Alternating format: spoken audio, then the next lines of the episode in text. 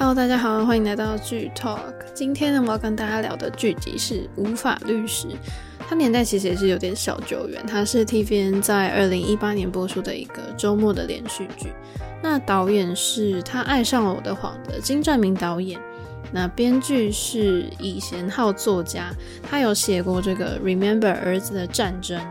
其实这部剧它的剧情内容就是在说，原本是黑道的这个男主角凤尚弼，他本来就是不相信法律，他更相信要以他自己的拳头去解决问题，然后要为了就要为了替就是他那个被坏人杀害的母亲报仇，然后他就成为了无法律师。但是大家知道这个无法的这个武是武力的武，武术的这个武，这群名其实蛮有意思的。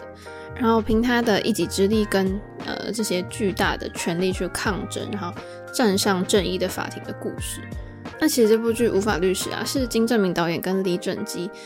嗯、好像睽违了十一年再度合作。他们以前好像在那个《狗和狼的时间》有一起合作过。那当然，这次他们再度合体也是有创造了一些话题。但是当时我记得很多就是观看后的人就说。这部剧的剧情真的铺陈不足，就觉得说剧本很让人失望诶。但还是大家都嗯还是很称赞李准基的演技，还是很棒，无可挑剔。所以我不知道如果有看剧的人，就是会不会有这样的感觉啊？那刚刚讲到说这部剧就是翻成中文的剧名是叫《无法律师》嘛，其实它的韩文剧名《无法》可以翻成“无法”，就是真的无法的那种无法，或者是刚刚讲过的是武力的武，法律的法。那我要就是我刚刚有讲过，我真的很喜欢他这剧名的设计，因为他用这样的一个剧名，就已经告诉大家说，在这部剧里面，李准基饰演的这个男主角，他是如何用一个比较暴力破格的方式去解决这些现在法律无法去解决的案件。那在这部剧里面呢，就是以一个假想的城市启程为背景，然后就讲了这个男主角为了要帮他妈妈报仇，然后嗯、呃，去寻求一个正义的故事。那当然，这剧情当中会发，就是你会看到的，就是他的复仇之路跟他的成长之路啊，应该可以这样讲。所以其实算是一部法庭，然后也会有蛮多动作戏的一部剧。那接下来就跟大家介绍一下角色。当然，刚刚有讲的男主角奉尚弼呢，就是由李准基饰演的。他其实就是那种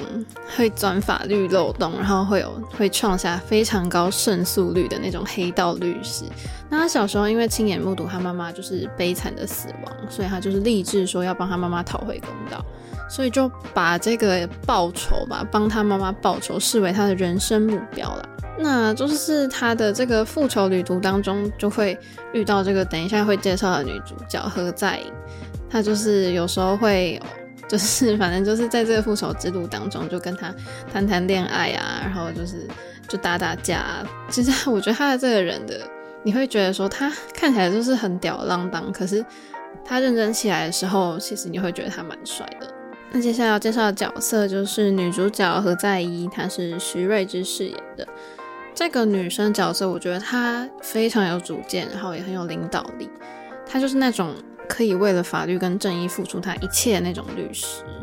但大家在一开始就会看到说他在一场官司里面，他认为说这个法官判的不决，就是判决很不公，然后就对法官施暴，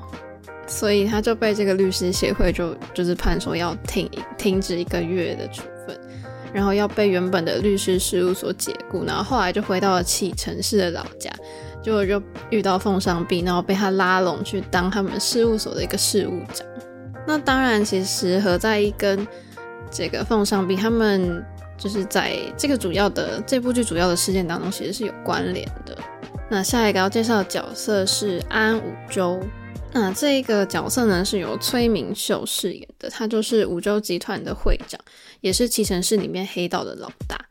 那他原本是鱼市场小贩出身哦，然后多年来就听命于等一下会介绍到的角色车文淑，他在车文淑的帮助下就当上了启程市的市长。那当然，安武周跟车文淑对于奉尚弼母亲的死亡，还有何在英母亲的失踪都有非常大的关系。那下一个当然就要讲到李慧英饰演的这个车文淑，她是启程法院部长法官。就表面上看起来是一个非常亲民、非常正义的人，实际上他非常的老奸巨猾，而且他很擅长用法律杀人。反正在这里面，他跟安武周就是做了各种坏事，就超可怕的，就对了。那下一个要介绍的角色就是申恩婷饰演的崔真爱，这个角色就是奉尚碧的妈妈，那也是崔大雄的亲妹妹。他生前是一名律师，那其实他是受到何在英母亲卢贤珠的委托，要去调查就是车文书的一个杀人事件。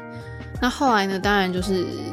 大家应该也会联想到说会发生什么事情。那再来刚讲到的这个崔大雄嘛，就是是由安内向饰演的，他也是首尔前三大帮派的一个大雄派的老大。那他跟凤尚碧的关系其实是。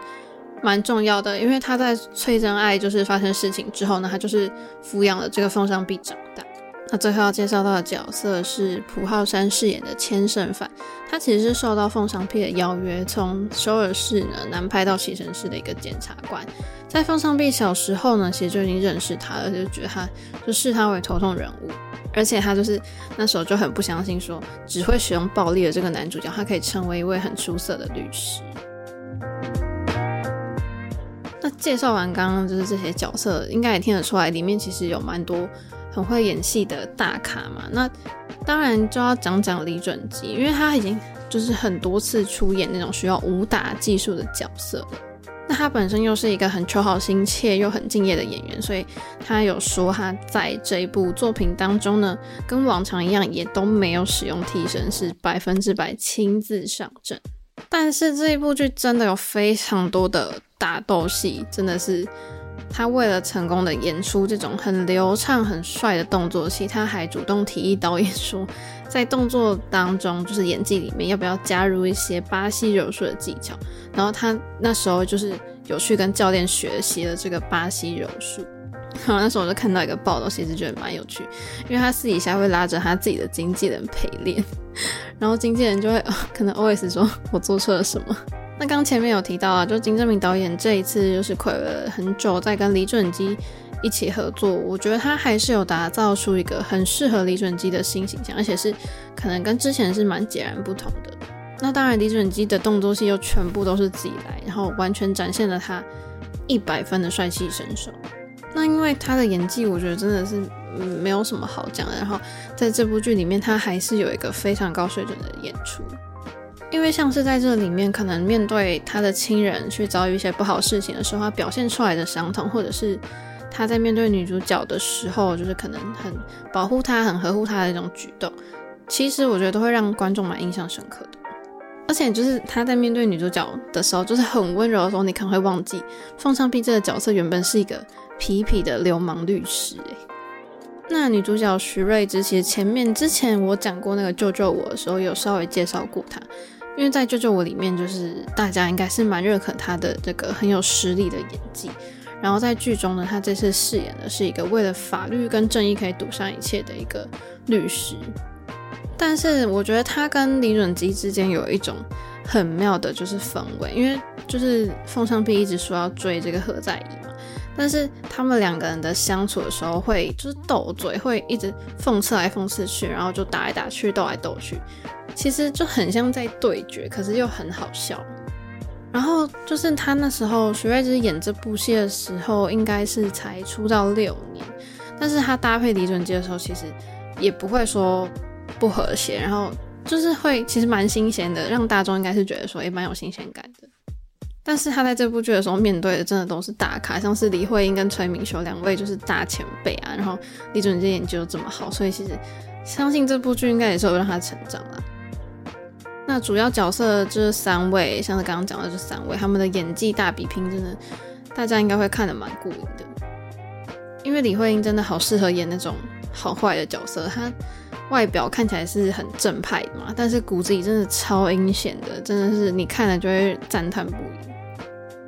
那崔明秀，我之前看他演过的戏，他就是演反派啊，然后他也蛮适合的，他就诠释这次诠释的是一个有黑道背景的市长。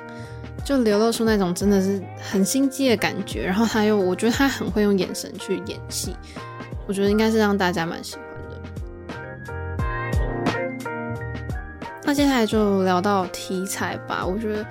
作为一部从头打到尾还要加上黑道元素的这个电视剧呢，就是到底会吸引什么样的观众来看这种类型的电视剧？当然，第一个可能李准基的粉丝嘛，大批的女性粉丝应该都是奔着他来的。而且除了他就是长得很帅之外呢，他这一次在这部剧里面，你还会展现他很利落的身手。所以其实我那时候就是看到这部剧的第一集，它的收视率。就是换成无线收视率的话，好像是直逼三十，好像我觉得是蛮厉害的。然后因为其实关于法庭戏嘛，在这里面当然律师、法官都会有一些法庭戏。那美剧、日剧已经在这方面已经是非常厉害的。那近几年呢，在韩剧里面很精彩的法庭律师戏也是很多。但是就是《无法律师》他的法庭戏，我觉得很有特色。就是怎么讲？就是你看别的法庭戏。好，就讲那个语音舞好了，就是他在那个法庭上面，你就会看到说，哇，他就是律师，然后双方的律师叫唇枪舌战啊，然后就辩才无碍这样子的情节，就是你会看到正常法庭戏应该是这样，可是我觉得在《无法律师》里面呢，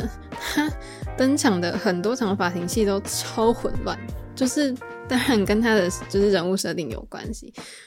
就是会那种你会看到说黑帮啊混混就是冲进来闹场，就是你会觉得怎么那么荒谬，可是你会觉得他好呼应到整部剧，就是充满浓厚的那种黑道兄弟那种感觉。所以其实我觉得让他是这样的设定，让反而变成这部剧的一个特色。那当然就是嗯、呃，这个编剧尹贤浩嘛，就是他是二零一零年就是以电视以电影编剧出道。那他的第二部作品就是《正义辩护人》，其实。就是那时候是宋康昊主演吧，我记得。然后他的那一部《儿子的战争》呢，也是从八点二到中映是变成二十二点六。其实我觉得他的剧，大家对他的剧应该算是有一定的程度的喜欢。而且刚刚提到的这两部电视剧都是律师戏，都是非常重要的，所以李贤浩对于法庭戏的掌握应该也是还不错啦。那当然，这部剧《无法律师》他还要就是挑战，要在律师法庭剧这里面还要加入一些黑帮权力斗争跟武打的戏，其实对他来说会是一个挑战。所以其实有些人会说他的剧情嘛，就是铺陈不足。但是我觉得他的法庭戏的部分其实是是很不错的。那么这样接下来要聊到就是编剧在这个剧里面他想要跟大众说什么。虽然这是一部真的从头打到尾的剧，那我觉得他还是有写了一些他想要传达的事情。就是我们常常可以看到，就是蛮多剧都会写说，在金钱之下的法律，可能这些有权有势的有钱人，他们会就是独吞了各种权利，然后可以去隐藏事实的真相，隐藏了他们的不好的过去跟他们做的坏事。那当然，这些人他们就是因为有不好的欲望，就会变成很坏的人，知法犯法。因为一旦你犯了一个法，你就必须要再去犯第二个法，去掩盖你的第一个罪。那当然就是他他不会清醒嘛，他只会一直沉沦下去。所以其实，在这样有权有势的这个法律之下呢，其实我觉得编剧也是想要说。就是无法吧，这这部剧的剧名是《无法律师》嘛，无法不是打架，其实是用法律来斗争的意思。当然，编剧还是我觉得他还是觉得说邪不胜正啦。当然，如果有法可以去依循，有法可以去治理，那有法可以去查清事实的话，大家其实真相不管怎么样都不会被掩盖，一定会水落石出。所以我觉得编剧有在剧中就是跟观众讲说，其实权力或许可以带来一些利益，然后金钱或许能去影响这些权利，但是法律本身其实跟金钱是没有量的关系，就是权力它不能跟金钱等量同等，因为你一旦用金钱去换来权力吧，那你就一定会开始腐败嘛。这些有钱人对于权力有了欲望之后，真的就是。就是一去不回，因为权利是靠法律来确认跟维护的，但是法律跟普通人的权利是没有关系的。法律是对社会上所有的人普遍都有约束力的一种很特殊的一个规范。而且这个《无法律师》里面，它其实讲到了，嗯，当然最开始可以了解到男主角复仇，然后有讲到正义，那当然有讲到爱情。其实我觉得。无法律师每一集的那个开场的镜头，其实蛮都会蛮冲击到观众的，因为可能我印象很深刻，就是可能会有一些一大堆就是那个金钱的特写，然后接着就会抹开这些就是诱惑嘛、欲望，然后就露出了一个金灿灿的这个法典法律的那一本书，就是你可能会觉得说，诶，蛮震撼的，就是其实。编剧还是让大家去思考说，诶，金钱跟权力之间的关系到底是怎么样？你怎么去想这个问题？所以其实每一节的开头真的都可以引出一大堆大家可以去思考的问题，小到自己个人的权益，其实它也有包含讲到，其实大到国家的发展跟稳定等等的。就像小时候的凤尚屁，他还是一个孩子嘛，他就亲眼目睹了身为人权律师的妈妈就是遇害。那他自己死里逃生，那当然就是在他学了法律之后呢，然后也从他的舅舅那边学了一些拳脚功夫，所以他其实是本身是带着法律知识跟他的一个打斗的技能，所以开始了他的复仇之路。但最终呢，其实我觉得这个设计也不错，因为他最终还是用法律作为武器，把当年害死他妈妈的人绳之以法。所以可以看到，编剧把他写，他是一开始是要去复仇，从复仇开始，可是最后还是用正义来结束这个事件。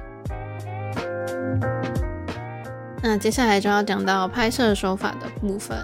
其实我蛮喜欢这部剧导演的灯光运用，因为我觉得他在很多的那种光影，就是在人物脸上的变化，很可以去营造正义跟邪恶的那种气氛。而且剧中就是非常多打戏的部分嘛，然后打戏呢，就是你要挑那种体能很好，然后肢体又很协调的演员，而且很多大部分打戏大家都知道都是以假打为主，所以不论是两个人的对打，或者是多人这样以上的打斗，其实演员都要很展现很流畅的动作，而且就是你要跟你对戏的人要配合得很好，然后因为真的。打戏的这些演员，就是他们的体力跟肢体的协调性是很重要的一面。除了在呃训练或拍摄的时候，就是你自己的安全之外，你还要考虑到你可能万一你出了差错，是跟你对戏的人也会受伤。那在这里面，就是打戏的部分，其实它有一个蛮多的片段是会手持摄影机去拍摄，你可以感觉得到镜头在晃动。就是跟着主角在晃动的感觉，就觉得诶、你好像就是人物本身，所以其实会营造那种蛮紧张的感觉。那当然就是蛮多，有时候手持摄影机的这个这个方式，其实也是可以去遮掩一下假打的痕迹啦。例如说，就是挥拳的人嘛，就是背对着镜头。然后就从左到右这样挥过去，那摄影机就可以跟着它这样往右的稍微移动一下，你就会觉得说，哎，画面好像有些模糊，而且还有那种打斗的那种动态的感觉。所以其实这么多的打斗场景，后期的后置阶段非常重要啊，包含音效啊，或者是混音，还有各个镜头多机拍摄，他们有四五个角度，你要怎么去把它弄成一个很好看的打斗戏，其实真的是很重要。但是这部《无法律师》，我可以说就是他的打斗戏，我觉得是蛮好的。那再来，其实可以稍微跟大家讲一下，帮大家归结出我觉得《无法律师》好看的几个点。第一个就是女主角吧，我觉得女主角对我来说有时候蛮重要的，因为我不太喜欢女主角就是人设，把她写的就是很白痴，或者是就是那种一点能力都没有的那一种，尤其在这种。法庭戏里面，但是通常法庭戏，如果是韩剧来说，我看过的，通常女主角都是一个，就算是比较强势，或者是她的个性很猛的那种女生。所以其实在这部剧里面也是，因为女主角她没有把她写成那种傻白甜。因为其实何在一开始跟车文淑是他们感情是很好的，然后因为他那时候还不知道车文淑做过这些坏事嘛，但是当他就是发现说，哎，男主角要来对抗这个。男主角怎么样来对抗车文淑的时候，其实女主角有有自己去就是寻找真相，就是自己去认清事实，说到底是怎么样是对的。那男主角也没有直接跟女主角说哦，车文淑做了什么事情，反而是让女主角这边她自己去发现事实。其实我觉得这样的安排是蛮好的，因为你就不用看说男女主角还要误会男主角，然后吵架什么之类的，而是女主角她自己去。查这些事情，结果突然发现说，哦，他明白男主角的用意了，为什么他要这么做？然后，当然，律政片里面大家可能当然还是会期待一下我们爱情的戏份，但是我觉得这部剧爱情的戏份就是跟呃法法庭剧啊，或是其他那种打斗剧，其实比例还算 OK，就是没有太，就是爱情剧占的比例没有太多。那再来一点就是，其实这里面男主角他的剧情设定，我觉得蛮惨的，因为当然这部剧他有讲到非常多那种。政府啊，或者是权有权人他们的腐败勾结什么之类的，那当然大家看了就愤世嫉俗嘛。但是我觉得男主角的遭遇其实蛮悲惨的啊，小时候妈妈在自己眼前被杀掉，然后后来那个舅舅也是遭遇了不好的事情，那自己还被嫁嫁祸一大堆有的没罪名，但是他也没有就是，但是编剧也没有太着重在描写他的悲惨的过去，其实。更着重是在他复仇跟他呃这一路上的遇到女主角之后成长或什么之类的，其实这样就不会，我就觉得不会太难看。那当然，我其实觉得最有趣的地方是车文淑，然后呃那个其实是市长还有男主角之间他们的关系连接非常有意思，因为其实他们三个人的关系，当然从小时候他们的关系就连起来了。反正最后就是，如果大家有想要去看的话，其实我不在这边剧透就结局。可是如果在第十集里面，你们去看最后的那个法庭出庭的戏份的时候，你一定会觉得说：天哪，这关系太有意思了！怎么会是这样的安排？其实是蛮有趣的，我相信观众会蛮喜欢的。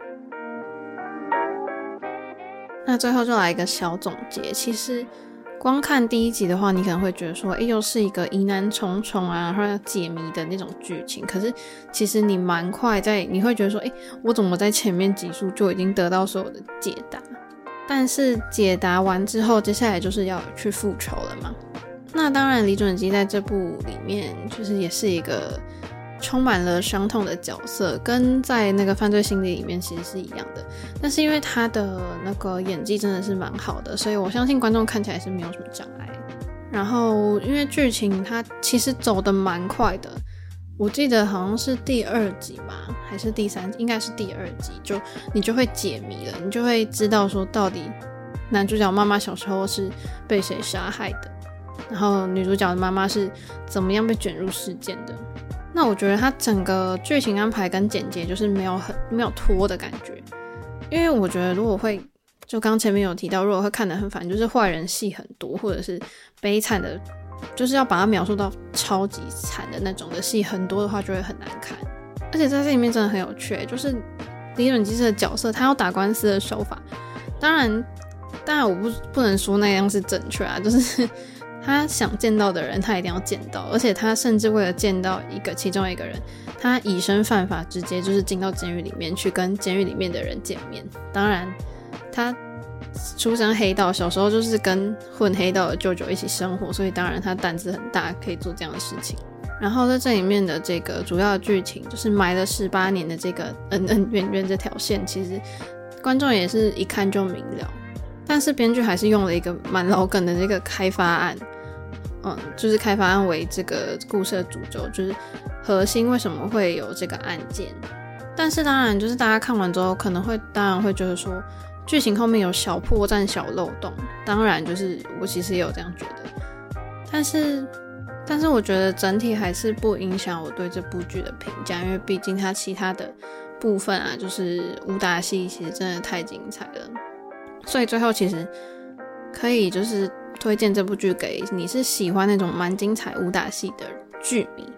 就是你看这部剧的话，应该会看得蛮开心的。那今天的剧透就到这边结束了，因为其实我最近呢，其实真的是看蛮多泰剧的，所以接下来可能陆陆续续会出一些就是关于泰剧的集数。因为前几天就是那个泰版《流星花园》，他们有四才刚来开完见面会嘛，然后就非常的激动，又再次引起了那个。我看《流星花园》时候的那种激动的心情，所以接下来可能下一集如果没意外的话，应该会来跟大家讨论一下这个泰版的《流星花园》。